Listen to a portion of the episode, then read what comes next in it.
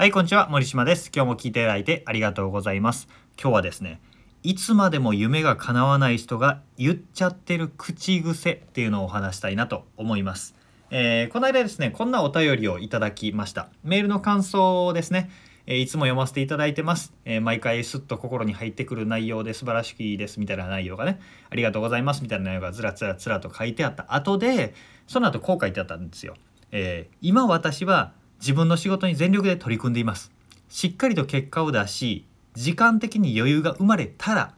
ぜひ森島さんに直接実際にお会いできる機会に参加したいと思っています。その時はよろしくお願いします。一緒に飲みに行きたいですっていう内容が書いてあったわけです。で、こういうメールいっぱいいただくんですよ。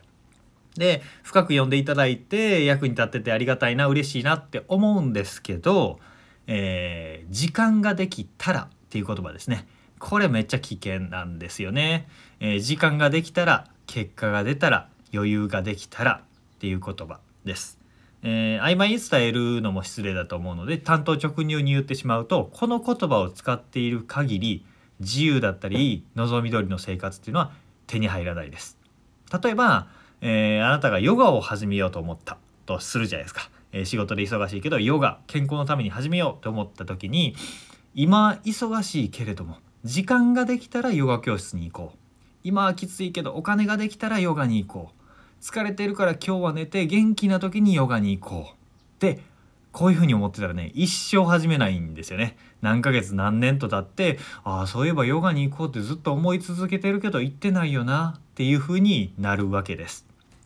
これは逆に来月からヨガ教室に行こう。もしくは今日から行こうって決めるから時間を作るためのスケジュールを工夫するしその費用を捻出するための節約をしたり臨時収入を得るための金策に走れるわけです。また食事とか睡眠時間に気をつけたり疲れてるからこそ行こうみたいなふうに思えるわけです。だからまずやると決めるという決断から全ては始まるわけです。でここで勘違いしてほしくないのは決断だっていうと根性論みたいな風に思われるかもしれないんですけどこの決めるんだということは根性論では全くないんだという話を詳しくお話していきたいなと思います。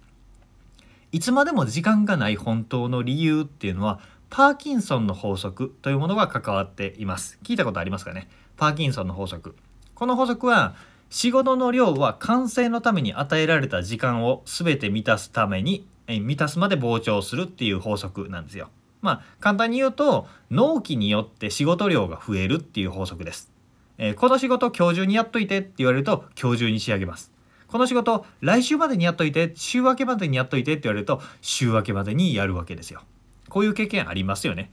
納期によって僕らはかける仕事量時間っていうのが、えー変わっちゃうわけです。余裕があればあるほど仕事量タスク量っていうのが増え続けてしまうんですね。つまり仕事が忙しくなくなったらヨガに行こうと思ってもいつまでも忙しいんですよ。だって納期のない仕事なんか無限にあるわけですから、えーそんな中で時間に余裕ができることなんてないんですよ。だから、えー余裕がない生活の中でもヨガに行くって決めるから仕事が終わらせられるわけですね。今ヨガヨガって言ってますけど他のことでもいいですデートをするでも出会いの場に行くでも歯医者に行くスポーツに行く、えー旅行をするとか習い事をするとかビジネス副業をするとかでいろんなことがあるわけですけど何かを始めたい時に今は余裕がないっていう時にも、えーやると決めるから余裕を作れるんだということです。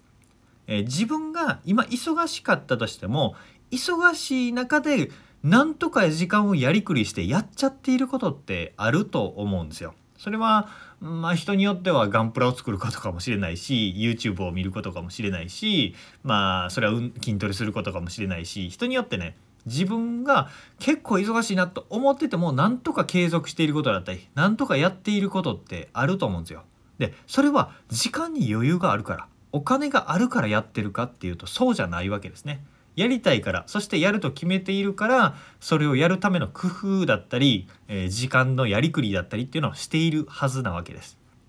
なんでまず新しいことをやるんだったらやると決めるということが大事なんだよというお話ですね。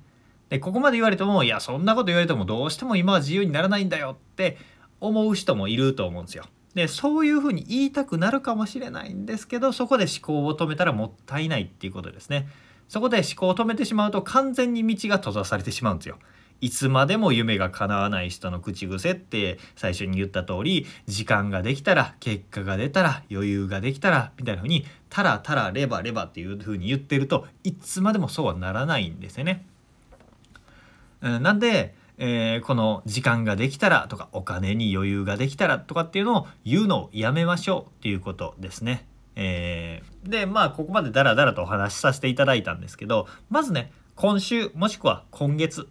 えー、練習の期間にしてみてはいかがでしょうか。えー、何かできることを考えて行動してみて余裕を自分で作るトレーニングっていうのをしてみたらいいと思います。例えば小旅行に行く計画を立ててしまうとかね1泊2日でもいいですよ。まあ、えー、まあ大体の仕事の人は2連休ぐらいは取れるんじゃないですかね。えー、その休みの中でいつもは家事をしたり寝て過ごしたりするところに、えー、小旅行1泊2日で近場でもいいんで小旅行に行くっていう計画を立ててしまうとか行きたいセミナーに申し込んでしまうとかね、えー、そういう予定を立ててしまうということを通してそれに帳尻合わせるっていうやりくりしてやってしまうっていう訓練を練習としてやってみるのがおすすめです。この練習をしておくとやりたいことがより大きく出てきた時にそれをやる力が筋力がついてますからやりたいことを実現する筋トレだと思って是非やってみてほしいなと思います。